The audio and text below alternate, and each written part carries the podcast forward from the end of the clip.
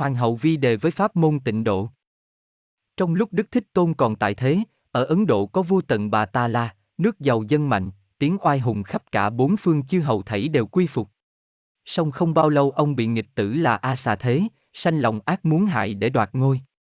A Xà Thế bắt phụ hoàng giam vào ngục tối và cấm không cho ai được vãng lai. Hoàng hậu vi đề mật lo với ngục tối lén đến thăm, khi vào bà thấy vua ngồi trong ngục tối, nhan sắc tiều tụy tinh thần bạc nhược sắp chết vì đói.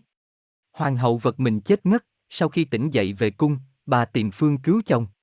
Hoàng hậu mới hòa bột cùng mật làm chuỗi anh lạc mỗi khi vào thăm bà đổ ra cho vua dùng, nhờ vậy mà vua tần bà Sa La sống cầm chừng khỏi chết.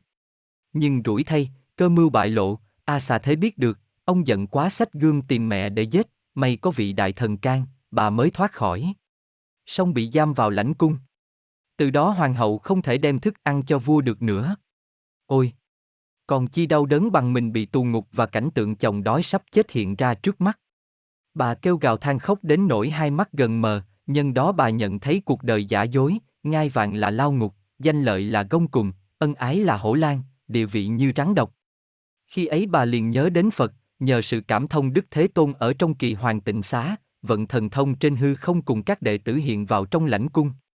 Trong khi bà đang quỳ gối chấp tay hướng về đấng đại giác bỗng thấy hào quang chói khắp, bốn bức tường lạnh lẽo trở nên ấm áp. ngẩng đầu lên bà thấy Phật, bà tuổi mình khóc lóc đảnh lễ Đức Phật và các vị thánh chúng mà bạch Phật, bạch Đức Thế Tôn không biết con đã gây nên tội gì mà nay sanh đứa con đại ngỗ nghịch đến nỗi toan giết cha giam mẹ để đoạt ngôi. Nay con được may mắn gặp Phật, nguyện Đức Như Lai cứu độ cho con xả báo thân này để được sanh vào thế giới nào đừng gặp nghịch tử và chịu những điều oan khổ như ngày nay. Đức Thế Tôn dịu lời an ủi, hoàng hậu hãy bình tĩnh để nhớ lại chuyện xưa. Khi hoàng hậu chưa sanh thái tử thì đại vương và hoàng hậu đêm ngày lo buồn, cầu các vị thần linh để mong sanh con quý.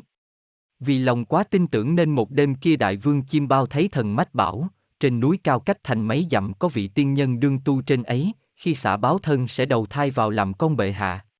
Lúc tỉnh lại vua thuật lại cho hoàng hậu nghe và truyền xa giá đưa đi, đến nơi quản nhiên thấy vị tiên nhân đang tĩnh tọa dưới gốc cây, vua quỳ làm lễ, và đem việc mình cầu tự cùng điềm chim bao mà thưa với đạo sĩ. Vị đạo sĩ nghe xong, nhập định một lúc lâu, rồi bảo, quả có như vậy, song tôi còn ba năm nữa mới ly khai được xác thân này, vậy bệ hạ hãy chờ. Vua nghe xong, buồn rầu thưa lại, mạng người vô thường đâu có hẹn được, xin ngài từ bi cho tôi mau mau được như nguyện, nếu chờ ba năm lâu quá, biết tôi còn sống mà đợi được chăng? Vua nằng nì rất lâu mà không được, phần quỳ đã mỏi gối, ông liền nổi sùng bảo sẵn, trẫm làm vua trong một nước, chủ trị cả Giang Sơn, ngài tuy tu hành xong cũng ở trong đất nước của trẫm, nay trẫm đã hết lời yêu cầu, nếu ngài không nghe chắc không được. À o sĩ ngậm ngùi sẽ bảo, mạng tôi chưa chết bệ hạ lấy thế lực áp bức tôi nếu tôi không nghe chắc sẽ nguy hại, song tôi nghe thì khi vào làm con bệ hạ tôi sẽ hại bệ hạ mà đoạt ngôi thật là đáng tiếc. À o sĩ nói xong tự giận mà chết, và bắt đầu hoàng hậu có thai, nhưng vua rất buồn vì câu nói và cái chết của ả o sĩ vẫn ám ảnh trong lòng. Chẳng bao lâu hoàng hậu sanh thái tử, vua đem việc ấy bàn với hoàng hậu cả hai đồng tìm quản con từ lầu cao rơi xuống, cố cho thái tử chết, nhưng thái tử chỉ gãy một ngón tay mà lại lớn rất mau, diện mạo càng lớn càng đẹp để oai nghiêm, tư chất lại thông minh khác thường, làm cho vua và hoàng hậu yêu quý như Ngọc Minh Châu mà quên lần câu chuyện cũ.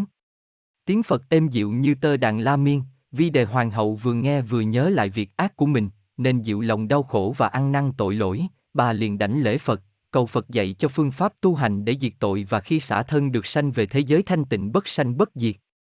Đức Thế Tôn phóng hào quang sáng chói hiện ra tất cả thế giới trong mười phương, trong đó có một thế giới hoàng hậu nguyện sanh tức là thế giới cực lạc của Đức Phật A Di Đà, cõi ấy an vui, không thấy khổ. Nhân đó Đức Phật dạy cho bà pháp môn tịnh độ là chuyên niệm danh hiệu Đức Phật A Di Đà để cầu vãng sanh theo chí nguyện. Bà chí tâm chuyên niệm đêm ngày không hở, nhờ vậy mà bà hết sự buồn khổ và chuyển được lòng ngỗ nghịch của thái tử.